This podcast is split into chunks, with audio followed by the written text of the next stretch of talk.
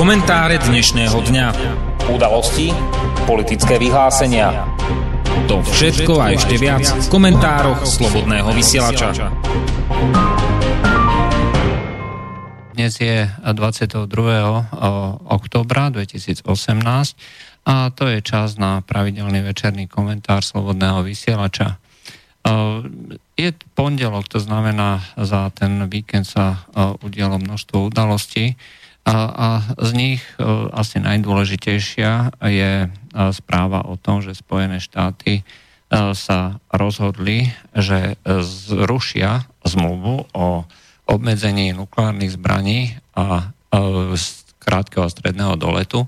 A tieto nukleárne zbranie boli zrušené ešte začias prezidenta Gorbačova a prezidenta Regana, respektíve generálneho tajomníka ústredného výboru komunistickej strany Sovietskeho zväzu v tom čase.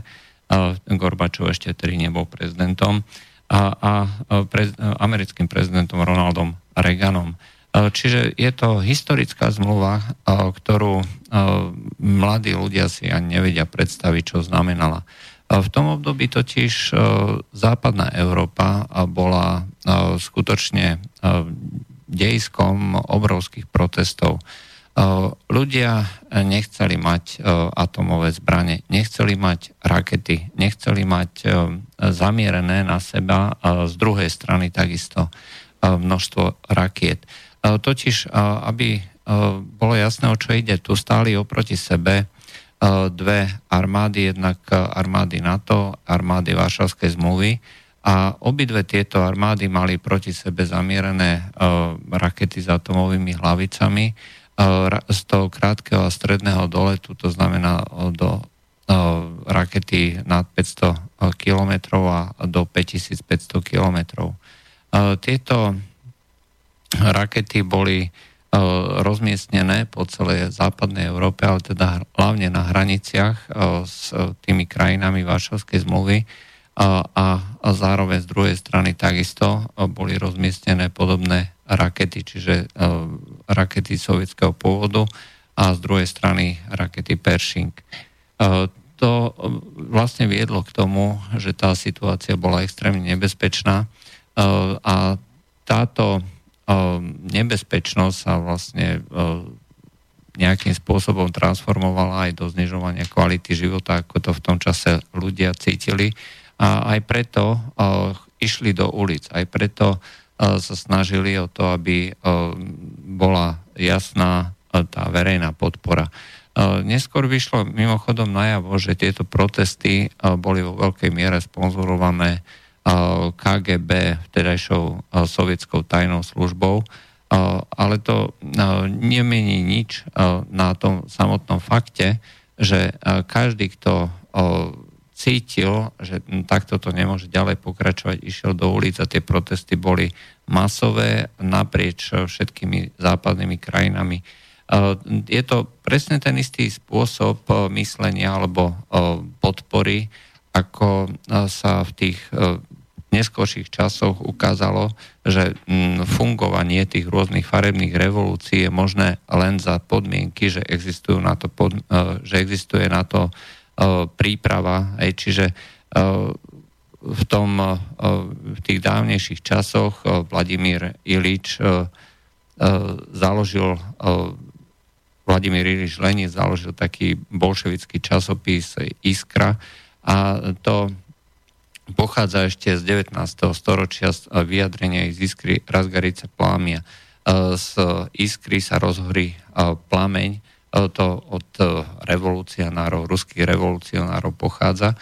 A e, znamená to, že musia byť pripravené podmienky. Nemôže e, žiadna, žiadna, žiadna podpora, či už tej farebnej revolúcie, alebo treba z tých protivojnových protestov nemôže vzniknúť len kvôli tomu, že niekto to sponzoruje. Proste ľudia musia byť nespokojní a oni oprávnene nespokojní boli. Spojené štáty sa rozhodli rušiť takúto zmluvu, ktorá bola e, výsledkom obrovského, obrovskej podpory e, miliónov, možno desiatok miliónov ľudí. E, a zdá sa, že si mnohí ľudia neuvedomujú, že tak ako bola zrušená tá predchádzajúca zmluva, aj teda ako bola podpísaná tá predchádzajúca zmluva o obmedzení týchto rakiet, rovnako aj zrušenie je výsledkom nejakého dlhodobého procesu. A treba pripomenúť, čo stálo na začiatku celého tohto procesu. Na začiatku stála práve snaha Spojených štátov získať výhodu, pretože keď George Bush po tom páde Sovietskeho zväzu na začiatku nového tisícročia povedal, že teraz Spojené štáty si budú robiť, čo chcú. A jednostranne zrušili tzv. zmluvu o protiraketovej obrane. Tak táto zmluva destabilizovala systém váh a protiváh medzi Sovietským zväzom a medzi Spojenými štátmi.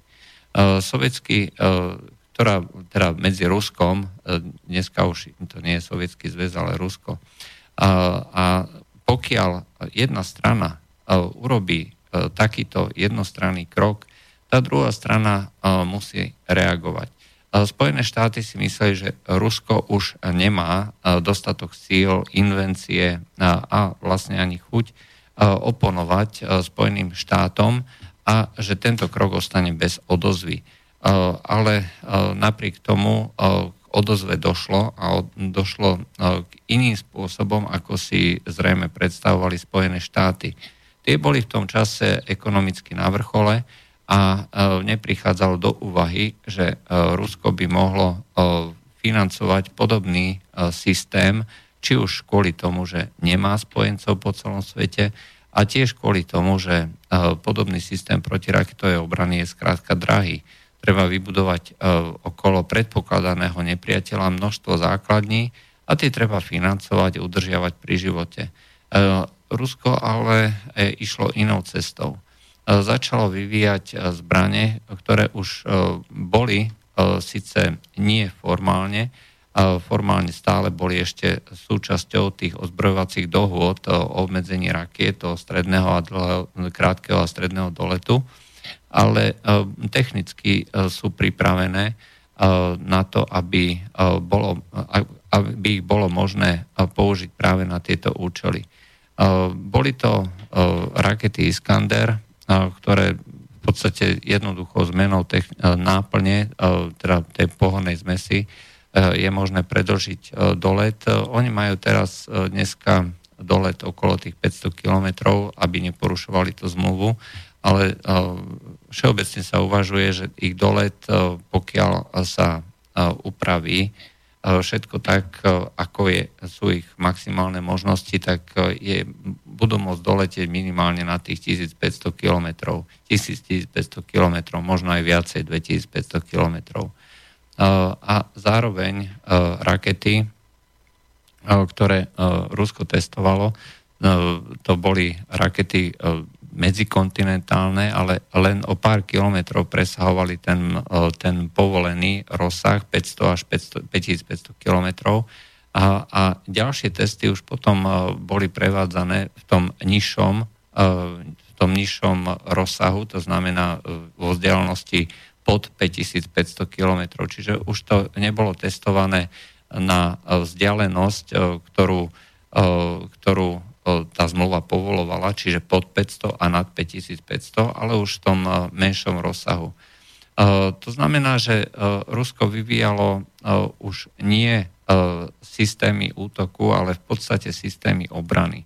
Práve kvôli tomu, že Spojené štáty jednostranne zrušili túto zmluvu o tej protiraketovej obrane, Rusko hľadalo alternatívy, ako sa proti tomuto brániť a našlo ich E, tým, že e, teda technicky e, je to v podstate porušenie tej zmluvy o tej protiraketovej obrane, teda o, tej, o, o zrušení tých jadrových zbraní z krátkeho a stredného doletu, ale formálne stále Rusko neporušuje absolútne nič.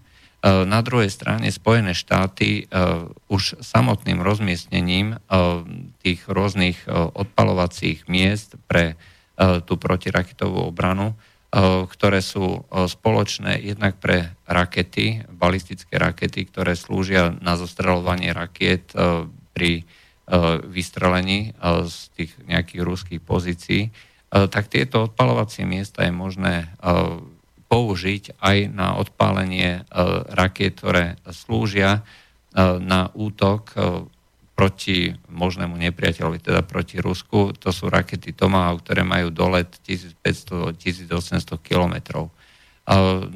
Toto no, bolo zase z druhej strany, z druhej strany kritizované Ruskom. Čiže obidve strany sa obvinujú, že porušujú túto zmluvu, ale netreba zabúdať práve na tú genézu vzťahov. Pokiaľ Spojené štáty chcú pokračovať v tomto dá sa povedať, preťahovaní, kto bol skôr, tak jednoznačne sú oni tým prvotným vynikom. Je to tak, ako keď sa rozprávate, že kto kde dal tú prvú facku a, a, ten je vlastne spúšťačom celej nejakej bitky alebo niečoho podobného. Tu ale treba povedať, že pokiaľ by došlo k nejakej bitke neustále to treba opakovať, že neexistuje žiadna možnosť, e, ako to zastaviť. E, Spojené štáty sa podľa mnohých e, komentátorov pripravujú na tzv. obmedzenú jadrovú vojnu, ale žiadna takáto možnosť neexistuje. Práve kvôli tomu, že jadrové zbranie sú ultimátnym prostriedkom, to znamená konečným prostriedkom, kde už neexistuje žiadna možnosť nejakej, e, nejakého stupňovania. Proste ak sa raz použijú tieto e, zbranie alebo tento typ zbraní, e, tak druhá strana odpovie v podstate všetkým, čo má. Neexistuje žiadna možnosť obmedzeného použitia, pokiaľ sú na jednej strane, na týchto dvoch stranách krajiny, ktoré proste majú tisícky týchto jadrových hlavíc, majú rozmiestnené lode, ponorky, rakety, lietadla, vzduchu a podobne. E, a každé, každé z týchto prostriedkov, týchto nosičov je nabitý e, množstvom jadrových hlavíc. Vladimír Putin sa vyjadril, že odpoveď bude musieť byť vždy za každých okolností a to je v podstate aj ruská doktrína. Bude vždy vedený maximálnou možnou silou na všetkých nepriateľov, alebo na všetkých, ktorí sú označení ako protivníci, nepriatelia a tak ďalej. Práve z toho dôvodu, že neexistuje už žiadna iná možnosť, ako odpovedať. Pri klasických zbraniach to samozrejme možné je. Môžete použiť gulku z pištole, gulku z pušky, gulku z gulometu, gulku z kanóna, alebo nejakú veľkú bombu. Stále je proste, stále nie je ten konečný prostriedok k dispozícii, alebo keď sa bavíme len o výbušnej sile, tak vždy je možné hodiť viacej bomb a, a stále to nie je globálny konflikt, ktorý by postihol celé ľudstvo, kdežto tu sa použije, použijú všetky zbranie naraz ako odpoveď na všetky ciele, ktoré sú naprogramované. Na to netreba nikdy zabúdať, že presne takto by prebiehal atomový konflikt. To znamená nie výmena jednotlivých povedzme, úderov na nejakom lokálnom, na lokálne ohraničenom mieste. Je jedno, že či by to bolo Slovensko, alebo či by to bolo, bola nejaká oblasť Ruska. Jednoducho v momente prvého dopadu alebo prvého jadrového výbuchu by sa spustili všetky systémy naraz. Všetky, do jedného. A práve tomuto Rusi chceli zabrániť a neustále varovali v podstate Vladimír Putin od roku 2007 od známeho prejavu v Mníchove sa snaží zabrániť tejto eskalácii, respektíve ruská politika ako taká neustále upozorňujú tých západných partnerov na to, že táto politika proste nikam nevedie. Rusko má dostatok prostriedkov na to, aby vedelo odpovedať a odpovie a neustále sa snaží ten, tú svoju ochotu a zároveň aj nutnosť odpovedať maximálnou možnou silou, neustále prezentovať, že toto, toto je výsledkom tej prípravy na jadrový konflikt. A každý, kto tvrdí, že to nie je tak, že to nie je možné a že by sa to nestalo, no tak bohužiaľ klame. A to, že tu máme neustále stupňujúcu sa kampaň voči Rusku z absolútne nezmyselných dôvodov, ukazuje, že mnohí tí naši propagandisti jednoducho stratili zmysel pre realitu. Rusi vedia, čo je vojna. Ej, pripravujú sa na ňu, ale nechcú ju. To ale neznamená, že budú ochotní si nechať na seba, tak povediac, štiepať, lámať drevo alebo štiepať drevo. A pokiaľ dôjde teda k tomu nejakému konečnému riešeniu, sa samozrejme, že e, k tomu e, prikročia.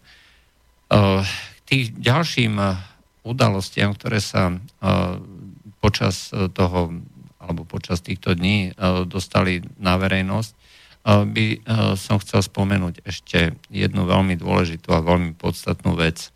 V poslednom čase sa v Polsku začala prejavovať, dá sa povedať, taká až nacionálna politika, aj to znamená Polsko na prvom mieste. Polsko je národ s veľkou tradíciou.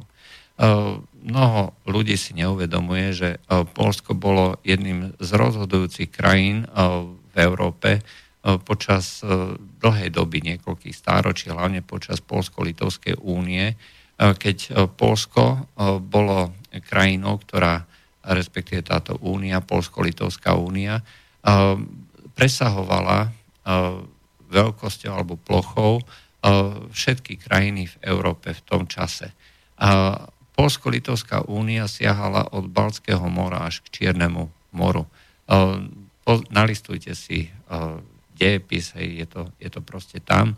A v tom období bolo Polsko krajinou, ktorá bola schopná napríklad prispieť významným spôsobom k zastaveniu tej islamskej invázie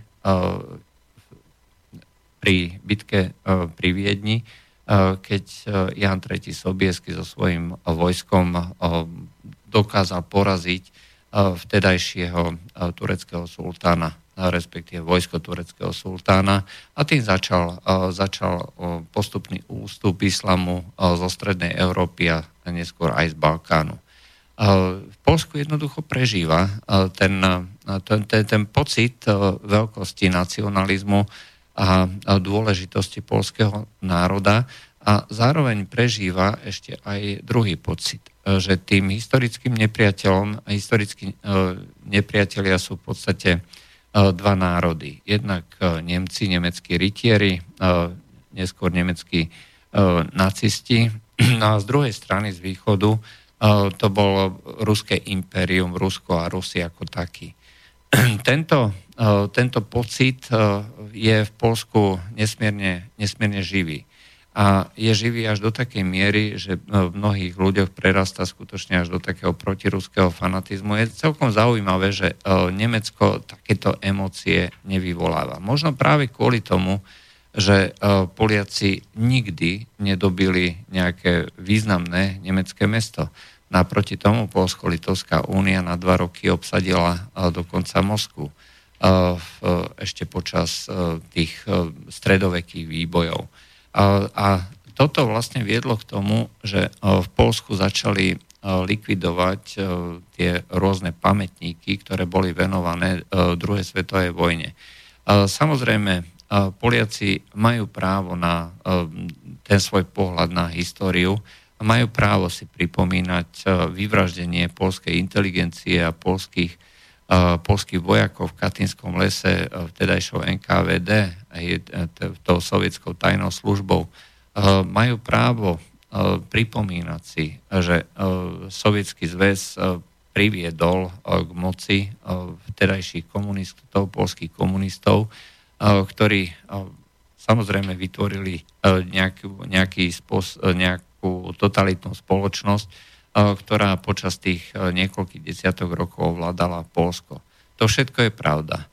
Ale zároveň E, nie je celkom správne alebo e, dobré e, likvidovať všetky pamätníky, ktoré sú súčasťou tejto histórie. Prečo je to zlé? No práve kvôli tomu, že každý, kto si likviduje svoju históriu z ľubovoľného dôvodu, tak si vlastne likviduje svoju vlastnú historickú pamäť.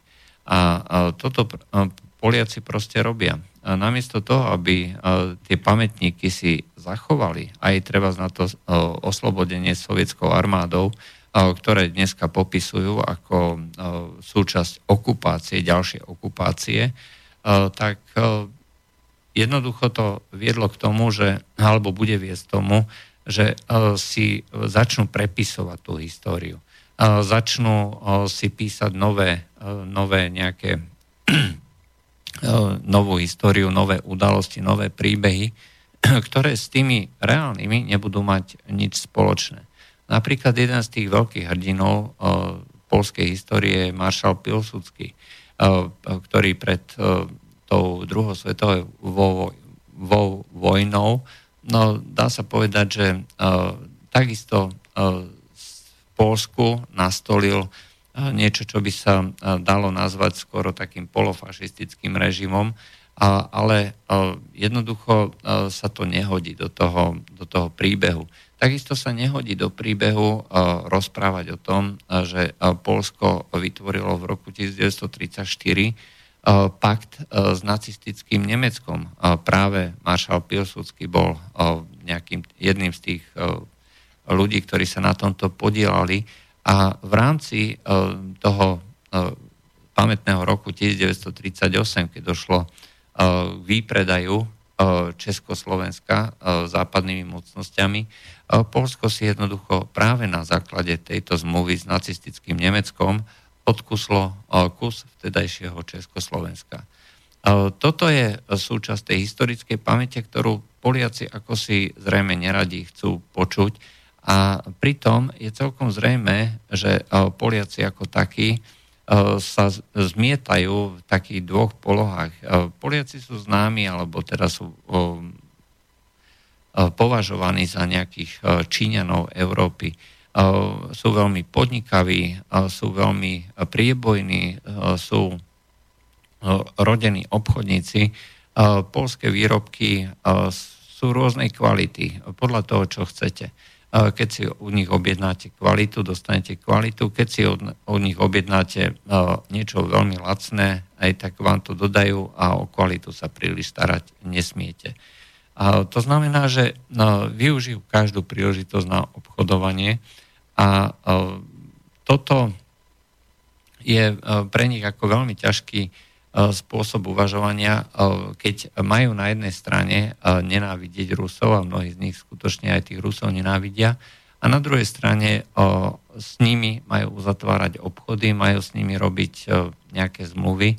A v tomto momente alebo v tomto období dochádza polská ropná spoločnosť, respektíve plynová spoločnosť na ťažbu zemného plynu sa snaží, kúpila nejaké predkupné práva u Norov na ťažbu v tých norských, norských šelfoch v blízkosti Norska.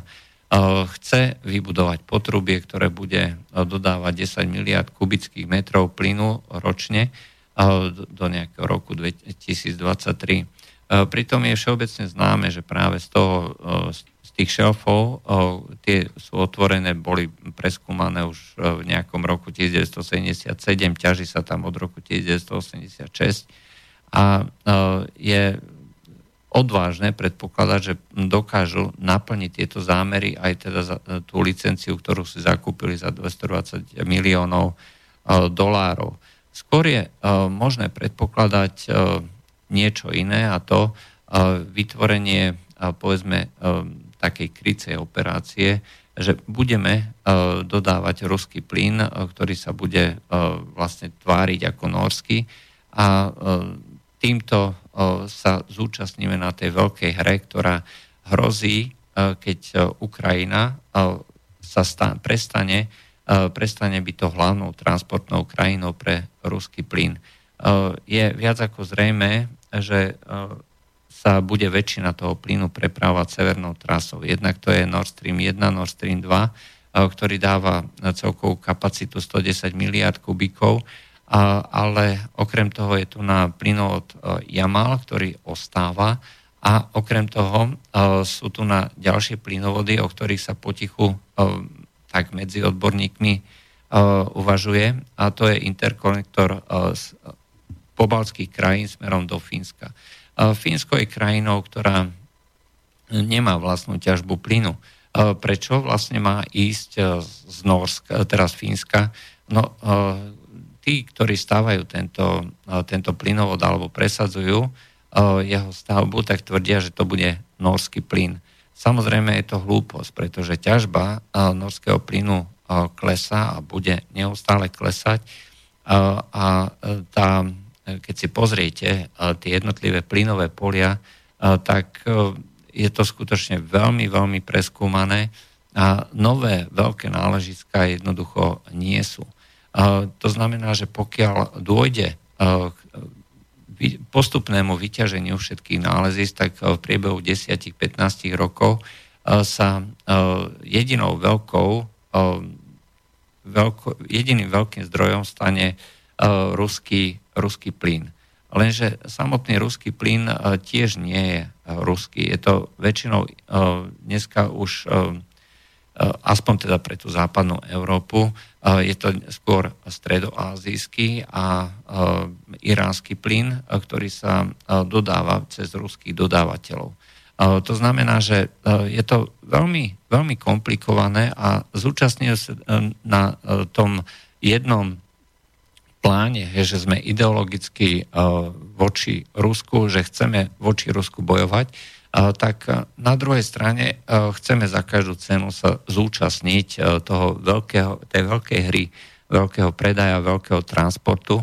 A každá z týchto, každá z týchto spoločností, každá z týchto krajín, aj keď teda voči Rusku bude vystupovať ako najväčší nepriateľ, zároveň si uvedomuje, že ťažba, ťažba norského plynu klesa ako jedného z tých najväčších dodávateľov do tej západnej Európy. A na druhej strane je tu na stabilný prepravca, respektíve dodávateľ plynu, či už výrobca alebo dodávateľ, to je v princípe jedno, tak každý, kto sa na tomto nezúčastní, kto povie, že teda nie, tak prichádza o obrovský balík. Dneska Ukrajina získava z Ruska za transport okolo nejaké 2-3 miliardy 2-3 miliardy dolárov ročne. Toto je proste objem, o ktorý sa tu na jedna, o ktorý sa tu nahrá. A kde je napríklad v tomto Fínsko? No Fínsko dnes odoberá z Ruska o 25% plynu viacej, ako spotrebuje same. A to odoberá len z Ruska. To znamená, že ak niekto tvrdí, že Fínsko, cez Fínsko pôjde nejaký norský plyn, tak to je skutočne úsmevné, pretože cez Fínsko určite žiaden norský plyn nepôjde. Nemá to vôbec žiaden význam, predsa len cez tie norské, norské fjordy vo vnútrozemí nemá zmysel ťahať nejaké plynovody. Jednoducho to je a bude vždycky ruský plyn. A toto je vlastne tá schizofrénia, polská schizofrénia. Na jednej strane si odpisujú tú svoju historickú pamäť a, a snažia sa postaviť do polohy. Rusko je teda náš nepriateľ, na, na druhej strane budú robiť všetko preto, aby si odkúsli z toho koláča, koláča obchodu s Ruskom, s ruskými surovinami maximálny možný diel. Je to e, zrejme súčasť tej nejakej európskej, e, dá sa povedať, až hystérie, e, kde každý, kto sa na tomto podiela, tak vlastne sa tvári úplne inak, treba z tej obchodnej oblasti a úplne inak tej politickej oblasti. Nie je možné potom v konečnom dôsledku dôverovať politike, Eh, takýchto eh, krajín, pretože človek skutočne nevie, čo si má myslieť, čo si má vybrať. Rusko práve dneska, respektíve Vladimír Putin práve dneska podpísal výnos o tom, že voči Ukrajine sa zavedú sankcie. Budú zavedené buď proti teda aj proti osobám, aj proti fyzickým osobám, aj proti právnickým osobám. To znamená, že vláda má teraz pripraviť nejakú štruktúru týchto sankcií, ktoré budú zavedené a ešte nevieme, že čo všetko a ktoré právnické osoby, to znamená, ktoré firmy do toho budú spadať. Je veľmi dobre možné, že do týchto sankcií budú, spá, budú spadať tie veľké štátne spoločnosti. A veľké štátne spoločnosti, no dá sa povedať, že najvýznamnejšia alebo najviac spomínaná je Naftogaz, to znamená spoločnosť, ktorá prepravuje práve ruský plyn. Ak e, Rusi zavedú e, sankcie proti tejto spoločnosti, proti majetku tejto spoločnosti a proti konaniu tejto spoločnosti, ohrozí to veľmi vážne, to ohrozí e, fungovanie, fungovanie prepravy zemného plynu a práve to je tento rok skutočne na maxime. Rusko by malo dopraviť okolo tých 200 miliard kubíkov zemného plynu, kde Ukrajina je dôležitým transportným miestom, kde e, sa prepraví niekoľko desiatok miliard kubíkov smerom do Európy. Ak sa takéto čosi začne realizovať, skutočne to spustí reťaz udalostí, ktoré budú viesť k tomu, že samozrejme Rusko bude popísané ako ten zlý ten e, krajina, ktorá je proste e, pôvodcom všetkých e, problémov, ale v skutočnosti je to zase to isté, čo vždy pri každej akcii. Spúšťačom podobných vecí nie je nikdy Rusko. Spúšťačom je vždycky niekto iný, nejaká krajina, nejaká, nejaký cieľ, nejaký zámer. A pokiaľ sa to bude takýmto spôsobom eskalovať, tak môžeme vlastne dospieť k podobnej kríze, ako bola v roku 2009, to znamená k zastaveniu toho plynu. A pokiaľ nebude zima, povedzme, nejak príliš, príliš tvrdá, tak nás to zrejme neohrozí súčasťou toho čerpania, čerpania plynu toho rekordného objemu bolo hlavne teda naplňanie zásobníkov ako prípravu na zimu. To znamená, v Európe sa naplňali zásobníky a zároveň tiež treba pripomenúť, že tá súčasť e, príprav e, Európy na nejakú diverzifikáciu je aj budovanie rôznych e, terminálov, ktoré umožňujú prepravovať skvapalnený zemný plyn do Európy a následne potom ho transportovať do tých plynovodných systémov a sústav v rámci Európy.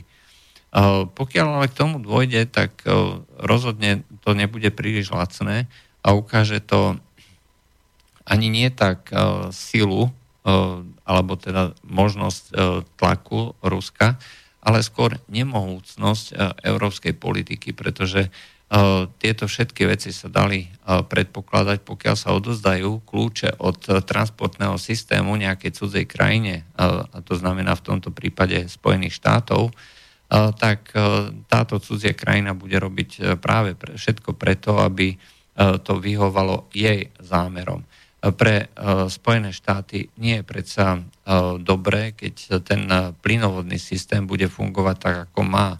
Plynovodný systém má naopak nefungovať, pretože splní hneď dva zámery. Jednak znedôveryhodní Rusko ako dodávateľa suroviny a jednak umožní E, Spojeným štátom získať väčšiu kontrolu nad e, európskym, e, európskou ekonomikou, európskymi štátmi, európskymi krajinami.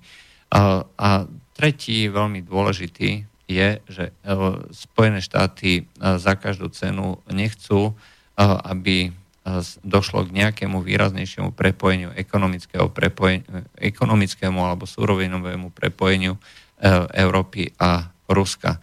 To je proste dlhodobý zámer Spojených štátov ako tej tzv. morskej veľmoci, ktorá nechce dopustiť, aby došlo k tomu, že sa vlastne vytvorí prepojenie medzi všetkými vyspelými ekonomikami a zároveň suroviny, surovinovými zdrojmi, či už v Ázii alebo, alebo v Európe. Ak by k tomuto došlo, tak Spojené štáty by fakticky neboli potrebné a preto je ich hlavným cieľom toto nedopustiť. Európa odozdala kľúče od toho transportného systému Spojeným štátom, tak sa niečo diviť, že začali vznikať problémy, ktoré potom vedú k tomu, že to ohrozuje tú energetickú bezpečnosť Európskej únie. A napriek tomu je tým tou jedinou krajinou, ktorá je zlá, vlastne Rusko. Pritom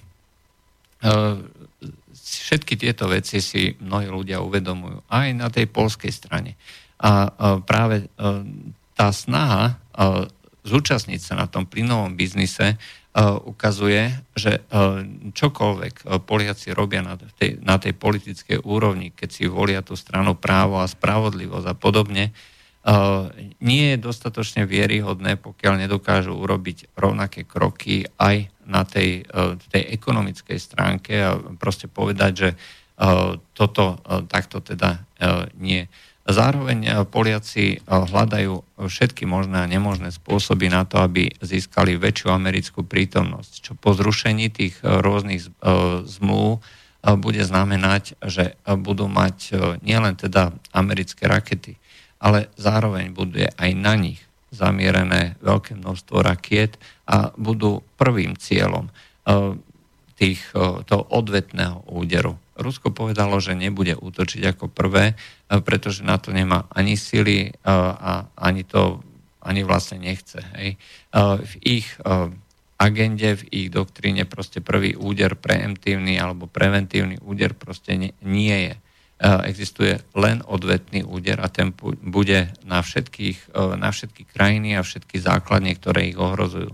Poliaci budú ako prví. No, ťažko, ťažko to nejako hodnotiť, ale zdá sa, že tá ich historická pamäť má veľké diery. To, že si neustále niečo gumujú, neustále si niečo prepisujú, nakoniec potom vedie k tomu, že tak ako v histórii počas vyše 100 rokov nebola, bol, zanikol polský štát, keď bol rozdelený medzi Rakúsko, Orsko, Ruské impérium a medzi Prusko, e, tak e, rovnakým spôsobom môžu dopadnúť kedykoľvek, ak sa nedokážu poučiť. A to, že sa nedokážu poučiť, ukazuje práve to ničenie pamätníkov, snaha ako keby si ukazovať alebo navrávať si samých pre seba len to, čo je pre nich výhodné, čo je vhodné. To by malo byť samozrejme poučenie pre každú krajinu. Vrátanie Slovenska, vrátanie Česka alebo kohokoľvek iného. Históriu neuklamete. História je tu vždy s nami, vždy tu bude a treba si pre, pripomínať tak svetlé, ako aj negatívne strany, bez toho, aby sme si čokoľvek nahovárali. To bolo z dnešných komentárov Slobodného vysielača všetko. Pri ďalšej relácii medzi priestor vás srdečne pozývam. Bude znova o histórii a bude o 100 výročí, 100 výročí založenia Československa a vyhlásenia autonómie v roku 1938. To, to bolo z dnešných komentárov všetko. Do počutia. Táto relácia vznikla za podpory dobrovoľných príspevkov našich poslucháčov. I ty sa k ním môžeš pridať. Viac informácií nájdeš na www.slobodnyvysielac.sk Ďakujeme.